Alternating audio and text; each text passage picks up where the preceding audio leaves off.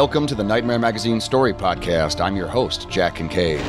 If you haven't checked out our subscription options, you can find a range of them at nightmare-magazine.com slash subscribe. As for the podcast, the stories are produced by Skyboat Media, the most respected independent audio production team on the West Coast. They are headed by the Audie and Grammy award-winning narrators Stefan Rudnicki and Gabrielle de Cuir. Post-production for the Nightmare Magazine podcast is in association with Jim Freund. You can check out Skyboat Media's website at skyboatmedia.com. So let's get on with the stories. Our first offering for the October issue is Bloody Mary by Norman Partridge. The story is read for you by Stefan Rudnicki. Publishers Weekly called Norman Partridge's Dark Harvest contemporary American writing at its finest and chose the novel as one of the 100 best books of 2006. His fiction includes horror, suspense, crime, and the fantastic. Sometimes all in one story, says his friend writer Joe R. Lansdale. Author of five short story collections, Partridge's novels include the Jack Baddalach Mysteries, Saguaro Riptide, and the 10 Ounce Siesta, plus The Crow, Wicked Prayer, which was adapted for film. Partridge's compact thriller minute style has been praised by Stephen King and Peter Straub, and his work has received multiple Bram Stoker awards. And so ends this week's intro, so without further ado, let's have a nightmare.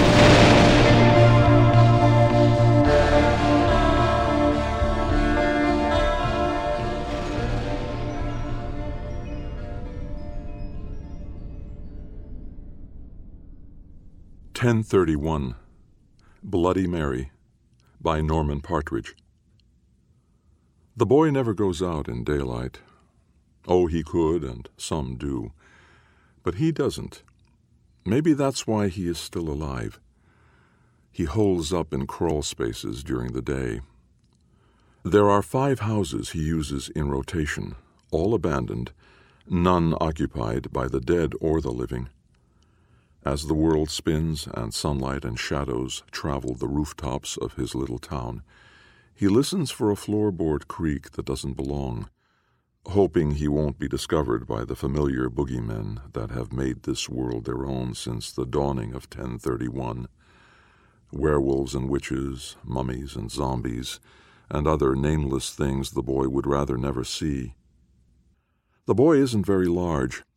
The way things are these days, he figures that's a plus. He is less of a target at night and for this reason he has come to trust the darkness. Strange to trust darkness in a world overrun with nightmares, but that's the way it is. It is not an exciting life. At night the boy forages. He clings to the black spaces, shunning lightning flash and jack o' lantern glow. During the day he matches his silence with stillness. Occasionally he dozes Mostly he spends his time with a flashlight and books, or sometimes a magazine. He likes the old ones with gory covers and pictorial articles about monsters, because they teach him secrets about the things he wants to avoid. On cold days he waits among wall studs and insulation, and on hot days he tucks himself next to cool concrete foundation. He lurks between sour earth and floorboards that rarely creak with tread inhuman or human, and he moves little or not at all, and he reads and learns, and he waits for night. He waits until the pumpkins start to scream. The pumpkins sit on porches. They sit there night and day, some of them for years now. The ones that survived grew and thrived in ways that most pumpkins don't, while the others rotted long ago. After the first calendar page was left unturned in the wake of 1031, those ordinary pumpkins began the fast slide from orange to black. Within days, their mouths were choked with cobwebs of mold.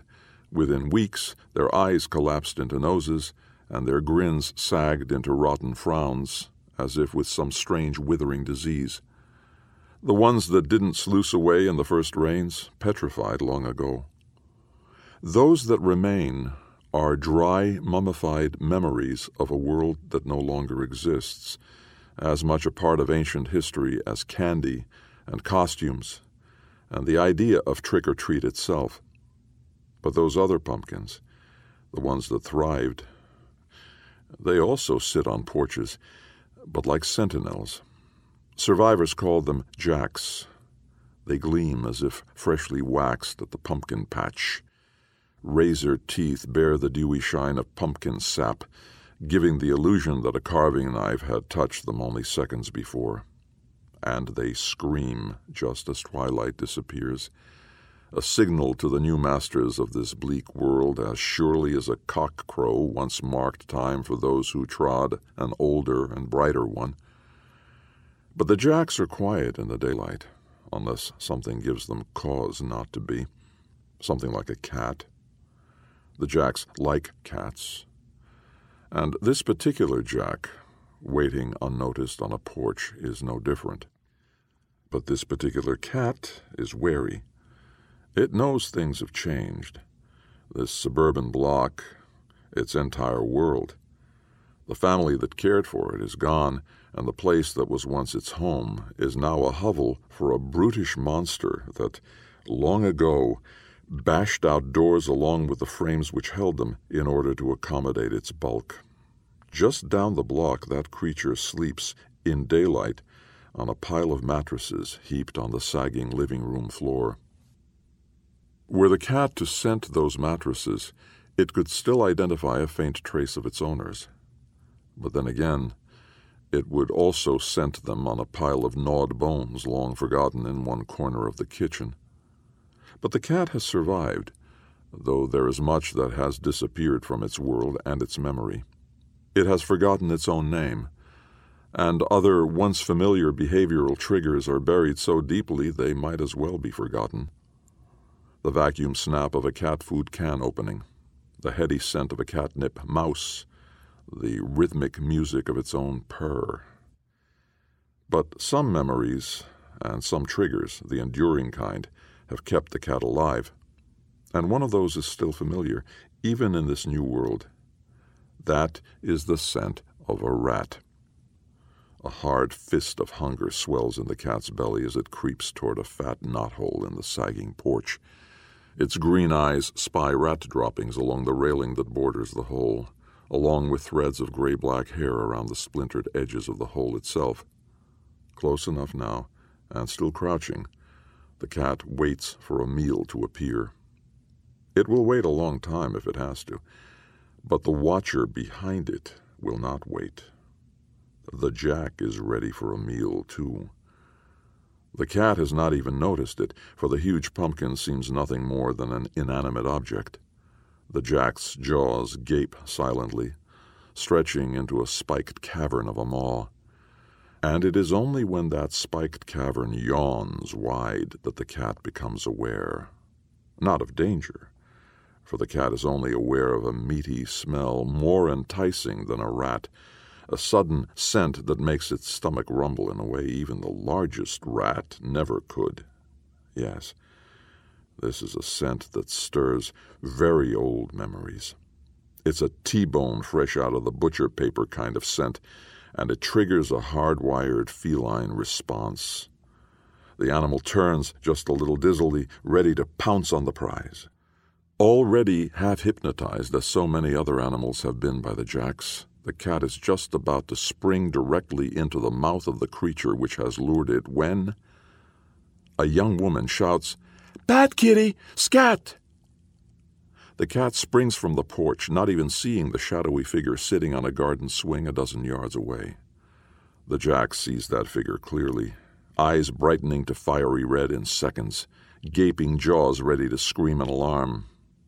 But in this moment, seconds might as well be hours because this game is played much, much faster. Jack be nimble, Jack be quick, the young woman says. Or not. She fires a sawed off shotgun. The jack disappears along with a fat circle of wall.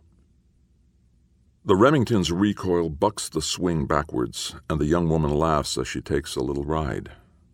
Back and forth, back and forth.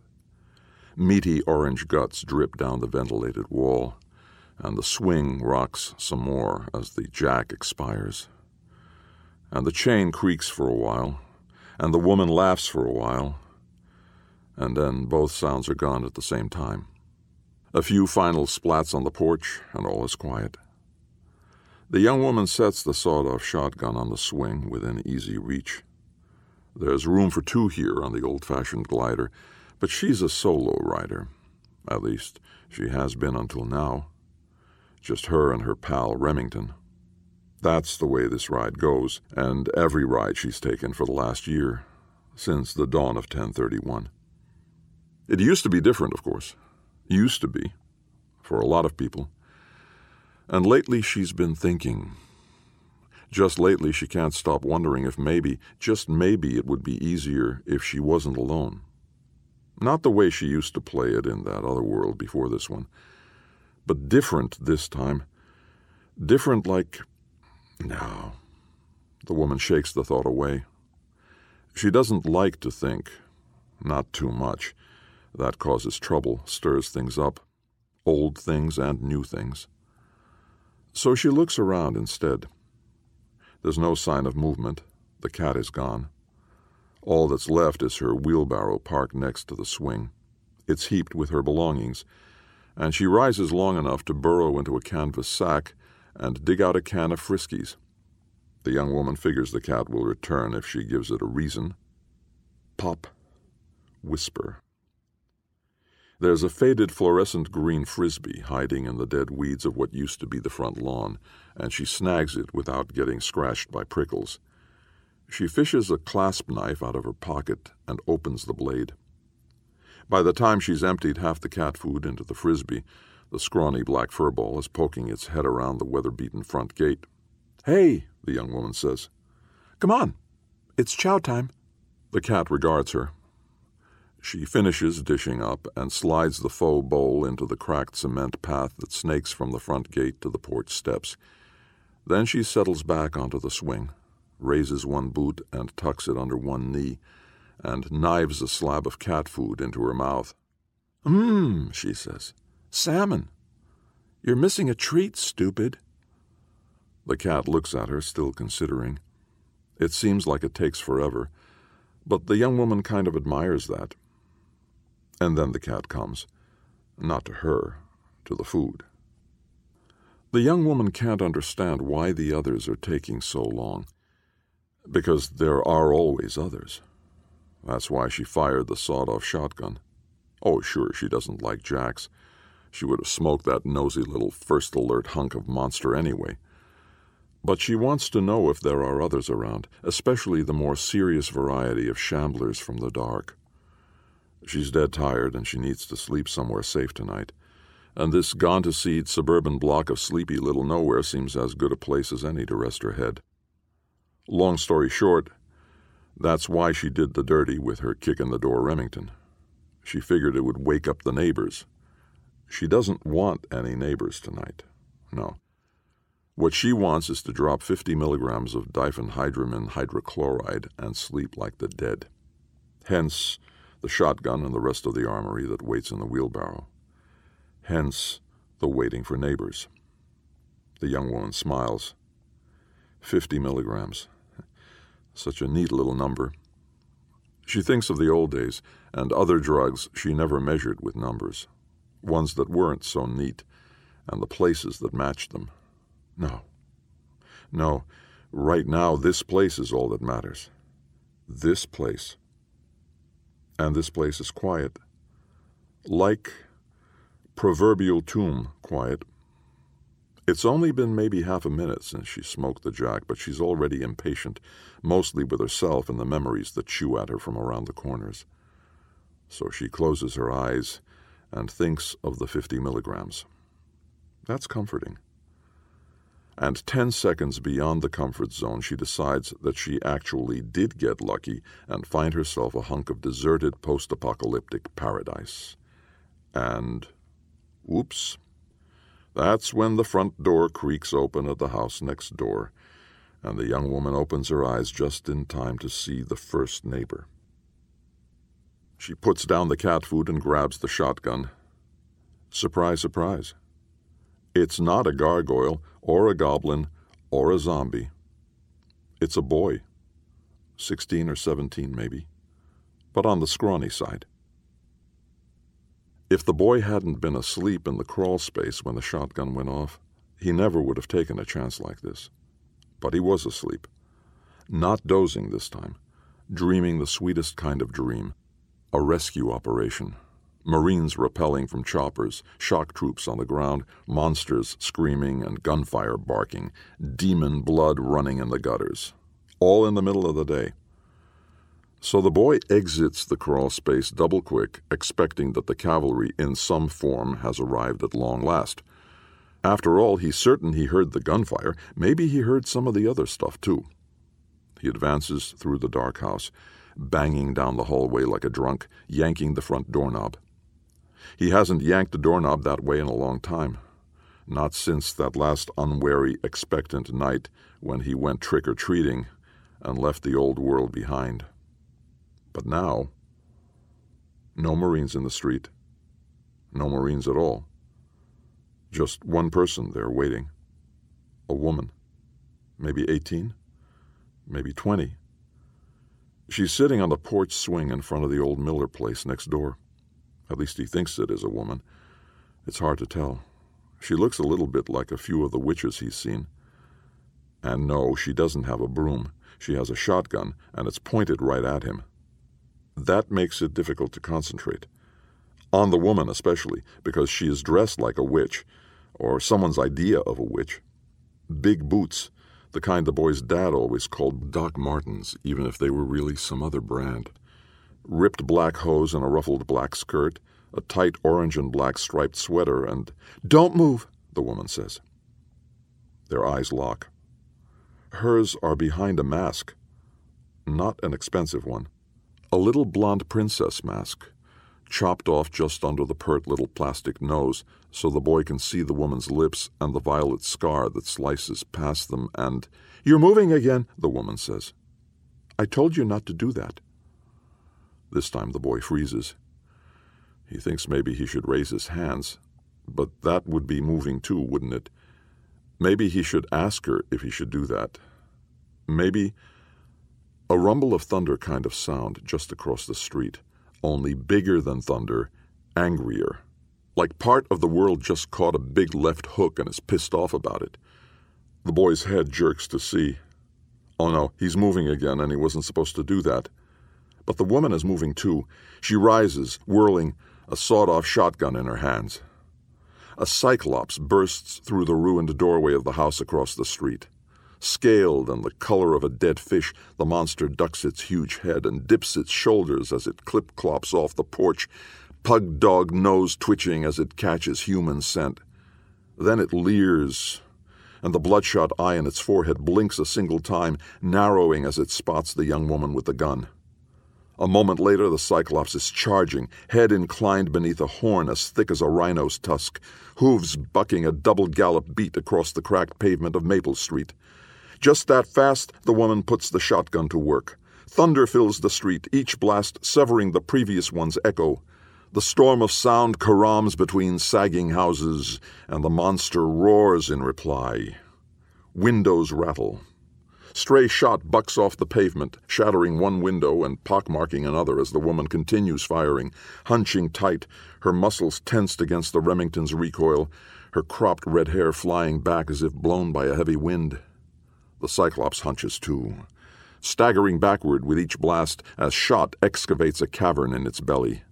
First stripping dead fish scale, then flesh and muscle, and at last the part the killer with the shotgun thinks of as the chewy center, the sweetest secret treat of all. The hot stink of gunpowder wraps the woman like a shroud. The sawed off shotgun is empty now. She drops it and draws a revolver from the holster strapped around her waist. She cocks the hammer as the Cyclops totters on cloven hooves, its blood spattering cracked pavement like red rain. The monster's massive chin tilts forward, and then it avalanches. The pavement bucks and ripples as the horned beast meets the street. The woman's back is already turned when that happens. She advances on the boy. They call me Bloody Mary, she says, her footfalls marking the spaces between her words. What's your name? The boy barely hears the question. The half a princess mask and the eyes inside it say more than words. The woman's eyes are piercing, burning. Below them, the violet scar runs like an arrow from the woman's cheek to her jawline, and it points at the revolver below, at Bloody Mary's finger on the trigger. That finger is twitching, just a little and not enough to pull the curved bit of metal. But the finger doesn't stop. Twitching, twitching. The Cyclops is twitching too. And then its hooves rattle against bloody roadbed one last time and it's dead. The boy still doesn't speak. The woman does. It doesn't really matter, she says, breaking the silence that seems very small in the wake of the shotgun roar and the roar of the Cyclops. I mean your name. If it's Joey or Mark or Bill, those kind of names don't mean anything anymore. Names should mean something more now. They need to get up and talk and tell you something. That's all they're good for. Bloody Mary turns and leaves the words hanging in the air like the stink of gunpowder. At least it seems that way to the boy. And the next thing he knows, the woman has yanked a chainsaw alive. She sets to work on the Cyclops' tusk, whirring metal teeth, spitting fragments of bone and flesh as she severs it like a dead branch. The tusk hits the street. Bloody Mary picks it up, hefts it, turns, and enters the house the boy exited. At that moment, the boy is ready to run. He glances at the front porch of the old Miller place, the shotgun hole in the wall and the dead Jack puddled before it in a melted heap, already buzzing with flies the size of rats. He eyes the Cyclops, waiting for another twitch. He stares up the street and down, listening for a werewolf's howl, or the shuffling steps of a mummy, or the heavy tread of a stitched dead giant charged with lightning and dark magic. After all, another monster might have heard all that noise, and that means another monster, or more than one, might be coming. But the boy hears not a single footfall. The only thing waiting for him is the woman's voice coming from the open door. You get one chance, she says. Then this door closes. That night is the first one in a long time that the boy spends as he'd once spent so many nights in a house, in a room filled with bright light, with another person. But not his mother, and not his father, and not a brother or sister. All those people are dead. Bloody Mary is not like any of them. She sits at the dining room table, the disassembled shotgun spread across the wooden surface.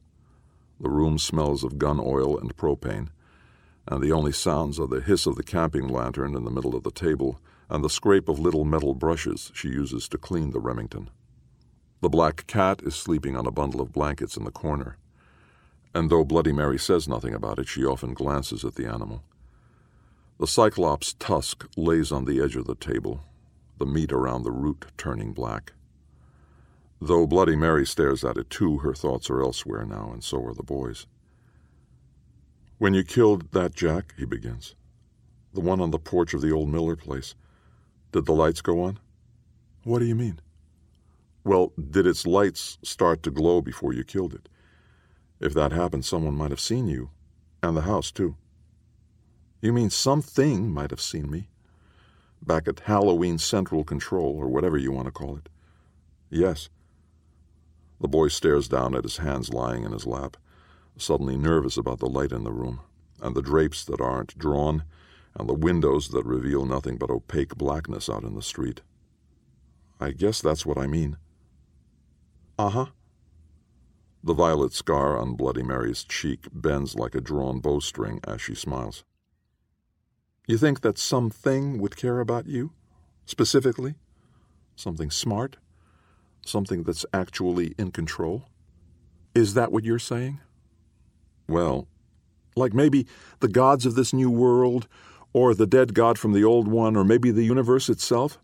You figure one of those things would single you out for special attention? I don't know anything about gods or the universe. I only know that it doesn't pay to take chances. And I know that jacks see things, and then the other things come. They're like guard dogs. A few weeks ago, I was scavenging in one of those big warehouse stores, and a jack saw me. The next thing I knew, six goblins riding giant bats were flying around the parking lot. A couple of them got inside the store, and I barely had a chance to hide. They almost found me, and nice little story. I'm sure it has a happy ending, and you scuttled away and hid like a roach. But why do you think the Jacks would care about you? Specifically. You're no threat. You're not even much of a meal. You're not even two bites. Yes, I am. Not for a werewolf, you're not. Right now, you're barely even two bites for me. And I'll bet that cat over there would chew you down to gristle and bone if it was hungry enough. The boy looks down at his hands. They just lay there in his lap. He has to admit that his fingers are very narrow, and his palms seem like they can barely hold the skin that covers them. Truthfully, that is the case, so he doesn't say another word. You're thinking, Bloody Mary says. That's a start. The boy nods, but he doesn't speak.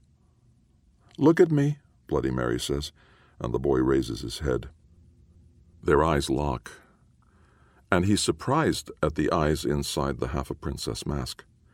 Because even in this moment, here in a room like this, with a cat curled in the corner, Bloody Mary's eyes are piercing, burning, angry, just as they were in the moments after she killed the Cyclops.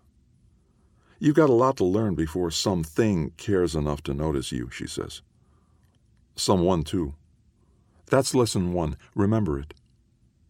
Bloody Mary's head inclines. The scar on her cheek points at the work on the table below. She reassembles the shotgun. Clicks, snaps, metallic slaps. The sounds remind the boy of a machine running. Then Bloody Mary loads the weapon, each sound percussive, measured. After that, it is quiet in the room. You can sleep where you want, Bloody Mary says finally. I'm sleeping upstairs. When Bloody Mary climbs the staircase to the second floor and the door to the master bedroom closes, the boy wanders through the other rooms with a flashlight. He can't settle in any of them, so he goes to his usual spot, the crawl space above the second floor. He doesn't realize until later that the bedroom below his nest is the one where Bloody Mary is sleeping. He lays there in the dark, listening, but she doesn't make a sound. Soon the silence is almost hypnotizing, and it seems to ring in his ears. He begins to hear other things echoes from the day, the shotgun blasts, and Bloody Mary's words, and the sound of the Remington being cleaned and assembled. Each sound seems to have its own particular cadence, and together they seem to lull him more than the silence as he considers the woman in the room beneath the crawl space, and who she might have been before, and who she is now.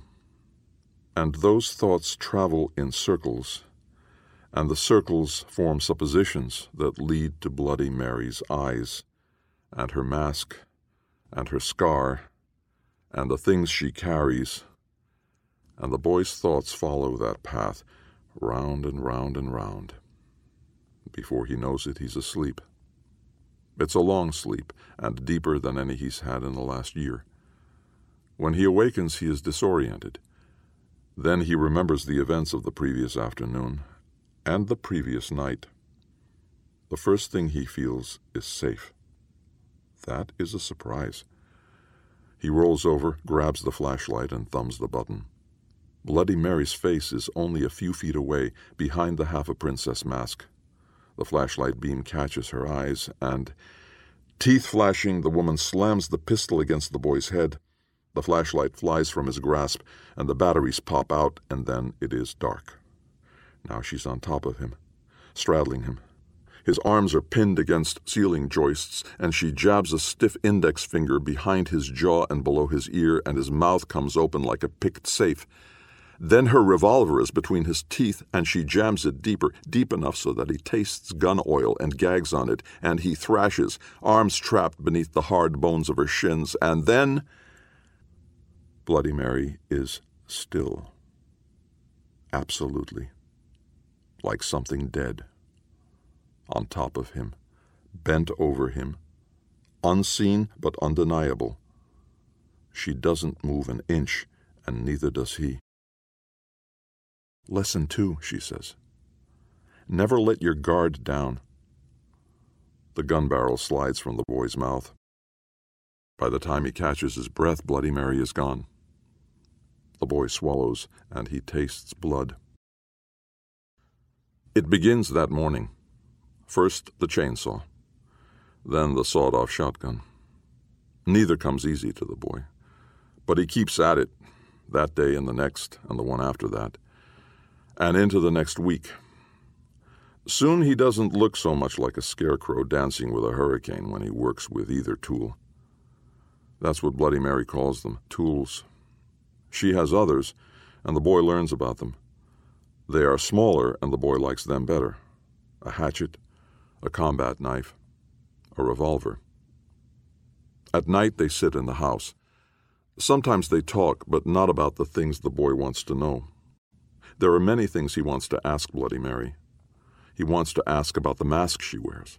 He wants to know who she was before and how she came to be the person she is. These are the things that used to matter before 1031, the things people called secrets. But as he watches and learns, he begins to think that maybe secrets aren't really that important anymore. Because whoever Bloody Mary is now, she is not the person she once was. Anyone can see that much is true.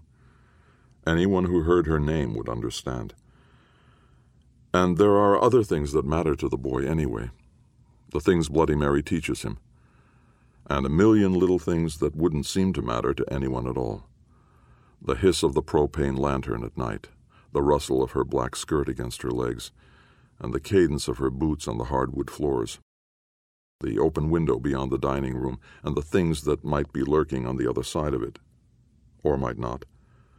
The smell of the mint tea Bloody Mary brews, a foraging prize with mingled scents of peppermint, lemongrass, and spearmint.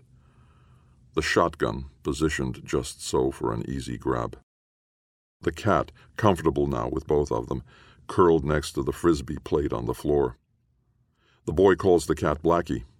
Bloody Mary calls it Spike. The cat doesn't pay much attention unless either word is followed by the vacuum pop of a cat food can.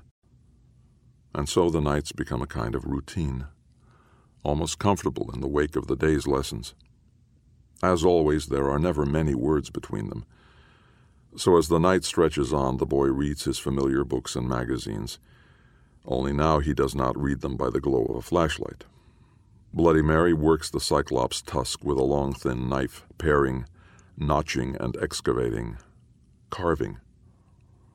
One night she tells the boy about the art of scrimshaw and whalers from the days of old and the bones and teeth and tusks of creatures once thought to be monsters. That same night, she finishes embellishing the tusk and sets it on the table. Immediately, the boy recognizes the chainsaw etched on the side. Life imitates art, Bloody Mary says. Sometimes. And sometimes life runs in circles, and there are monsters everywhere. For everyone, for everything, for every time and place. Those aren't lessons, but I do believe they're things that are true. Sometimes. Bloody Mary spins the tusk on the table, and when it stops, the killing point is aimed at the boy. He sips his tea, considering her words. The hiss of the propane lantern seems louder in the silence. He stares at the tusk, at the etched chainsaw waiting there. He can almost hear it growl. He takes another sip of tea, all of a sudden, he's sleepy. Too sleepy. He rises and tries to take a step, but it's as if he left his legs behind him on the chair. The boy topples and goes down hard. Bloody Mary stands over him. He hears the dull rattle of a pill bottle in her hand. Lesson three, she says. Never trust anyone. Then she gets out the handcuffs. The boy doesn't know if it's the thunder that wakes him or the rain, but there's plenty enough of both to go around. Lightning flashes fill the sky, bathing the pasture before him in harsh white light. Has to be he's a good piece out of town. Grass and mud stretch to an indistinct tree line, and between him and that there are only sheets of rain. Walls, actually, for it's coming down even harder now.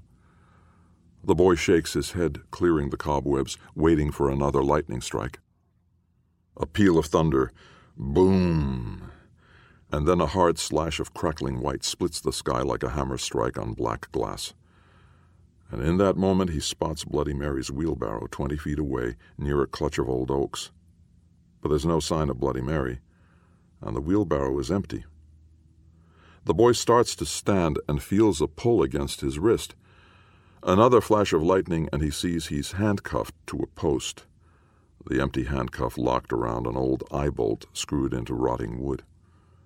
Probably used to chain a bull here, he thinks. And then, just a little dizzily, bulls must have seemed like monsters once, once upon a time. He doesn't know why he thinks that. He doesn't know why Bloody Mary drugged him or locked him to a post, or why the wheelbarrow was sitting twenty feet away as empty as a broken promise. He only knows that the crawl space scavenger who lives down in his gut doesn't like to be exposed this way. Before he learned to use the tools, being trapped in the open was his greatest terror, and now that push has come to shove, it doesn't seem like that has changed. So his first impulse is to run. He jerks against the eye bolt, but it holds firm. Must be the rotted post is not so rotten. But he has not been trained to give up easily. He jerks against it again, and a pool of light starts to spread behind him, somewhere over his shoulder. Not white light, like the lightning. This light is orange. Ten feet away, in the mud by a leaning barbed wire fence, the glow grows brighter, spilling across the muddy pasture. The boy turns to face it, and he finds something waiting. Something with triangular eyes and razor cut teeth. A jack. Its eyes flare as it spots the boy, and orange beams cut through the black night and the rain and shine directly on him.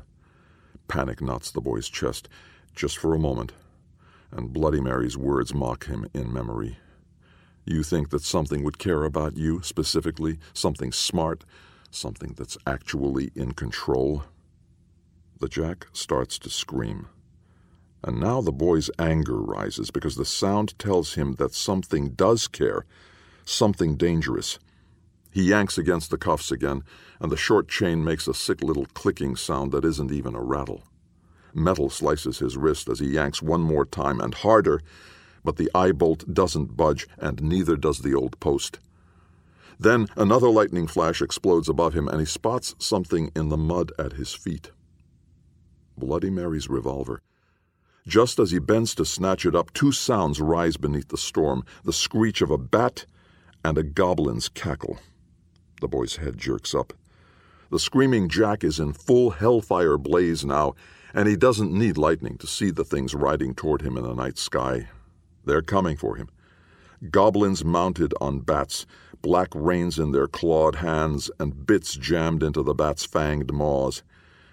A grin creases the reptilian face of the goblin riding point, and his fanged teeth part like a rat trap. He roars a command, one handing the reins, jerking them taut.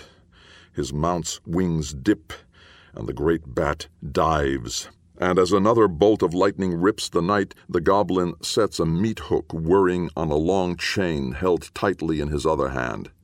The boy does not hesitate. He fires the revolver. No panic now, no anger, just a conditioned response. Six shots in the cylinder, and he burns them down quickly. A headshot blasts the goblin with the meat hook out of the saddle, and the twisted green monster hits the ground a full second before a rain of his own skull fragments slice through the mud. The second rider makes it closer, and this time it takes two shots, but the boy kills the goblin just the same. The dead rider pulls rein with a reflexive jerk so that the giant bat piles into the barbed wire fence, launching the goblin's corpse into a headfirst slide that ends in the blazing glow of the jack's screaming smile. Three more goblins fall dead in a handful of seconds. And that's it. The boy has done his worst, and the revolver's tapped. The only thing left is his twitching finger, and the hammer falling on an empty shell casing, and more goblins coming his way. Too many more. The boy sucks a deep breath and waits for the inevitable. That's when Bloody Mary's sawed off shotgun starts to boom. Again and again by the Halloween blaze of the jack, the boy spots her charging through the rain. Orange light gleaming against a blacker slash of motion in the black of night, the tail of Bloody Mary's thick leather duster flapping in her wake like an escaped shroud, blasts of Remington fire exploding from her grasp and carving a trail before her. Mounted goblins dive from the sky, investing dark faith in their numbers, mistaking the young woman with the riot gun for easy prey. But there is nothing easy about Bloody Mary, and she does not stop until the work is finished. Soon the goblins and the jack are all dead.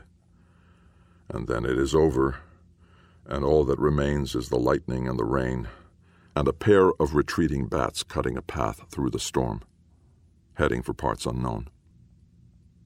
The boy wakes in a barn. In truth, he hasn't slept very well. During the night, rats ran circuits in the hayloft and above his head, their claws scrabbling over the crossbeams. Big ones. Ones that made a fine meal for the cat, who wears the expression of a satisfied glutton as the boy wakes and pulls on his boots. Bloody Mary eyes him from a dark corner. Her clothes are drying on a rail. She's wearing cargo pants and a black t shirt, and she's busy cleaning the mud off her boots. You did well last night, she says, always spare with a compliment. Now it's time to move on. The boy sits up, rubbing his wrist. It's still raw from the handcuffs, and his fingers are swollen. Maybe another week. Another week, and I'll be ready. You're ready now. You proved that last night. I've taught you all I can. Well, almost. The only thing left to learn is the easy part. And you'll learn that today. The easy part? Yes. What's that? Bloody Mary smiles. The scar on her cheek arches. Pushing the wheelbarrow, she says.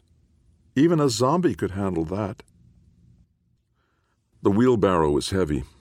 The boy discovers that right away. There's the shotgun, the chainsaw, all the other tools. The boy wonders why Bloody Mary travels this way. Even now, it's not hard to find a car and fix it up so it will run. But Bloody Mary says that it's better to take things slow. And anyway, most places are exactly the same now. There's really nothing different to see anywhere, so there's no real need to cover lots of ground. The only thing out there is more emptiness and the occasional monster to fill up the corners. So the boy hefts wooden handles and pushes. Maybe five or six miles a day, sometimes less, sometimes more. Soon blisters fill his shallow palms and line his narrow fingers. Then the blisters heal, and he sprouts a second set. When those crust over, his hands are bigger than they were when he spent his days in crawl spaces. And so he pushes.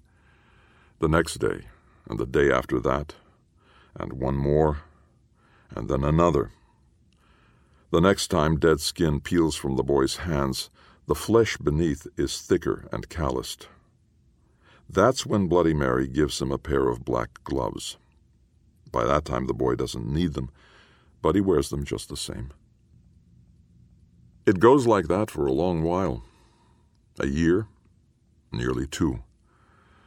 Enough time that the seasons make the circuit and run it round again and Bloody Mary and the boy mark summer nights and winter nights with shared memories of other nights that came the year before. And then another morning comes and the memories are put away, and sometimes new ones take their place in the course of the coming day. Most memories are marked in time with the percussive sound of gunfire, or the whirring roar of a chainsaw, or the sharp, wet sound of an axe cleaving meat from bone. Others are marked with softer sounds the wet sizzle of a jack's flaring eyes, the dragging whisper of a mummy's footfall as it passes through a dead cornfield, the crackle of storm blown leaves as they crumble against the hungry zombie's unblinking face. These are sounds to remember, and they linger long after they are gone. But the boy holds other memories closer, for things are different now. He is different, older, not a boy anymore at all. And the memories he holds closest are those of Bloody Mary. He does not understand why. In some ways, she has treated him no better than the shadowy things that ran the world to ground. By that token, she may be little better than a monster herself. But Bloody Mary is also the one who has kept him alive. He knows that much is true. She taught him, she trained him. And they are together and have been and will be. That is true, too. Maybe that is why he guards his memories jealously, even as he guards her. He holds them close and keeps them safe, and he shares them not at all. Her smile, the curve of her scar, her piercing eyes behind the half a princess mask, the ride of her muscles beneath her skin, and the sound of the first breath she takes after she falls asleep. The way she talks to the cat when she thinks he isn't listening, the easy glide of her walk, and her hand upon his shoulder when she wakes him, and the sound of her brush as she rakes it through her red hair, much longer now than that first day on Maple Street. Other memories are tangible, almost touchstones. The Scrimshaw Cyclops tusk buried deep in a canvas bag that holds the young man's belongings, or the black gloves he wears each day, or the revolver that turned five cackling goblins into carcasses on a storm swept night which he wears low slung in a holster on his hip. These are the things he values most, the tangible and intangible. He cannot think of them as possessions, for he does not own them any more than he owns Bloody Mary. Still, there is nothing he holds dearer. There is nothing he thinks of more often. And that is a mystery to him. For all he knows, bundled and wrapped and knotted round a dozen roses, all of it might be nothing more to Bloody Mary than a fistful of memories grist. But to him, it means so much more. To him, it is everything. And so is she. You should move, Bloody Mary says. It's stupid to sleep under an apple tree. Those things are going to thud on you all night. The young man doesn't say a word. They are in an old orchard. He has been foraging alone all day in a nearby town, while Bloody Mary swam in a river and baked herself on a rocky ledge in the sun, with the sawed off Remington in easy reach, of course. Now they are camped beneath apple trees, branches untrimmed for years, ripe fruit there for the taking. Earlier, the young man convinced Bloody Mary that it was not a good idea to have a fire, because, if anywhere, this valley of oak and low fog and two lane country road was true pumpkin country. It was always best to be wary in such places, where Jacks seemed to thrive. But now he thinks better of it. Though the day was like summer, the crisp night air has turned chill. It's cold enough, and windy enough, that apples have begun to fall. He wishes he'd built a fire. The cold doesn't seem to bother Bloody Mary. She lays beneath the stars on a patch of earth still open to the sky, cocooned in a down sleeping bag. Zipped up tight, the cat curled at her feet. She calls the bag a mummy bag, and the young man always says that it is well named. He figures it's a death trap. Something grabs you in the night while you're wrapped up in such a thing. It could drag you all the way to hell before you had a chance to get free. That's why he sleeps under loose blankets. Like a hobo, Bloody Mary says. And of course, that's why he is cold tonight. You're still awake? Bloody Mary asks. Yes, he says, happy to put his thoughts away. Me too, she says, sitting up. Her pill bottle rattles, and then her canteen sloshes. There go fifty milligrams. The young man knows she won't be awake for long. You should watch that stuff, he says. That's why I've got you to protect me when I put my brain in neutral. I knew there was a reason. That's one of them, anyway. That stirs him. The young man waits for Bloody Mary to say something else, wondering if she will. And after a long while, she does, but it's nothing he expected. It's a question. The only question, really. The one they never talk about. She's staring up at the stars when she asks it. What do you think happened? I mean, really. The young man considers his answer. He's weighed multiple theories, some of which made the rounds before the world took its final tumble into darkness. All of them make some kind of sense in one way or another. A rift between dimensions, the collapse of barriers between worlds, a curse related to forgotten rites of pagan Western cultures, see Celts, see also Druids. A reality born from a collective unconscious grown too dark. The rise of the devil, the fall of God, and every hypothesis that fit not so neatly in between. But the young man likes the simple answers best, and he knows the words he speaks are true. The monsters came, he says. That's what happened. And now they're everywhere, Bloody Mary adds. Yes, and every one. Bloody Mary says nothing to that, and the young man says no more. A moment later, her first sleeping breath is caught by the rising wind. She's under now, fifty milligrams deep, dreaming her dreams, and they're of him, as they have been lately. She doesn't even know his name, and maybe she shouldn't find out, because those things never worked out very well for her pre 1031. But maybe this time. And then there's a sound. It drops through her dream and finds her. A thud, or a couple of them. Harder thuds than apples would make falling on a sleeping man. Bloody Mary tries to stir, but she's so far under. Next comes a groan, and then another, louder this time, a guts kicked in kind of sound. And then another sound, an undeniably brutal one, like an axe handle slamming unprotected flesh. Suddenly, Bloody Mary's eyes flash open. She's not 50 milligrams under anymore. There's a full moon, and by its glow she sees the monster standing there, looming over the nest of hobo blankets. The blankets are a twisted tangle, and she hates to think of the man whose name she doesn't even know wrapped in them, because that would mean that he is dead, and just then the monster drops a broken branch on the ground as if he doesn't need it any more. Nothing stirs in the blankets. Nothing else moves anywhere. And then the creature whirls as if catching her scent on the night air, and it sees her. The cat stirs at her feet. One glance at the monster, and it hisses and bolts. Bloody Mary struggles with the mummy bag, but the creature is too fast and strong. The stitched things charged with lightning and dark magic are all like that, and this one is no different. She can see its sloping head in the moonlight, the scarred nightmare of a face, the bolts in its neck, and the black, black clothes. In a moment, the thing is on top of her, and it snatches the mummy bag by the neck and drags Bloody Mary across the open patch of orchard. She's thrashing now, but there's no way to gain enough leverage to escape, and the thing swings her to the side for even trying. The ground is like cement, and a breath blasts out of her as she hits it. She's on her back, and the monster straddles her, staring down, the moon riding low behind one squared off shoulder. Bloody Mary squints into the cold brightness, trying to focus. They're beneath a gnarled fruit tree.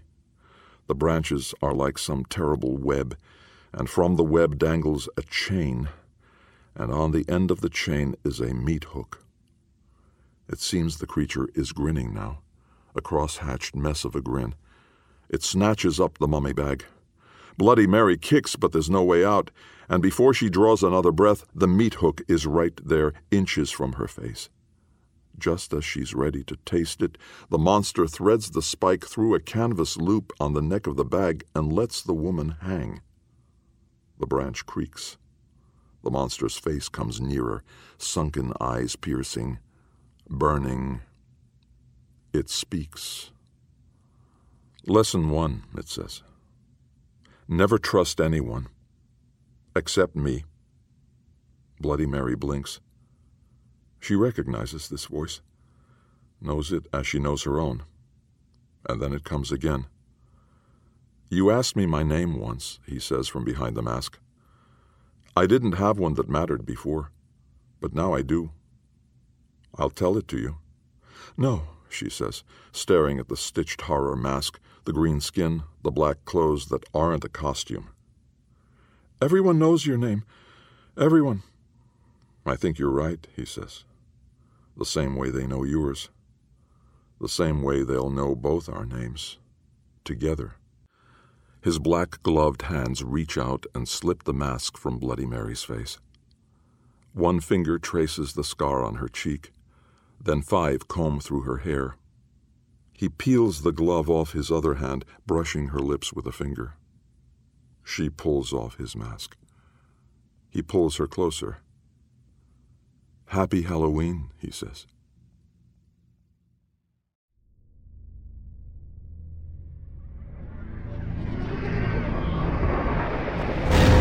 Welcome back. I hope you enjoyed the story. Please consider making a stop at our website at nightmare-magazine.com to leave a comment. Just click on fiction, find this story, and then leave a comment there. Or if you'd like to help spread the word, go to iTunes, find the Nightmare Magazine Story Podcast, and leave a review or rating there. Meanwhile, if you haven't already subscribed to Nightmare Magazine, please check out our many options at nightmare-magazine.com slash subscribe. There's also other ways you can be notified of new Nightmare Magazine content. You can subscribe to our free monthly newsletter or RSS feed. You can follow us on Twitter or like our fan page on Facebook. If you visit nightmare-magazine.com and click on this month's editorial, you'll find links to all of our social media pages. The podcast stories are produced by the Audie and Grammy Award winning narrator Stefan Rudnicki Skyboat Road Company Inc. in association with Jim Freund. Thanks for joining us. Sleep tight.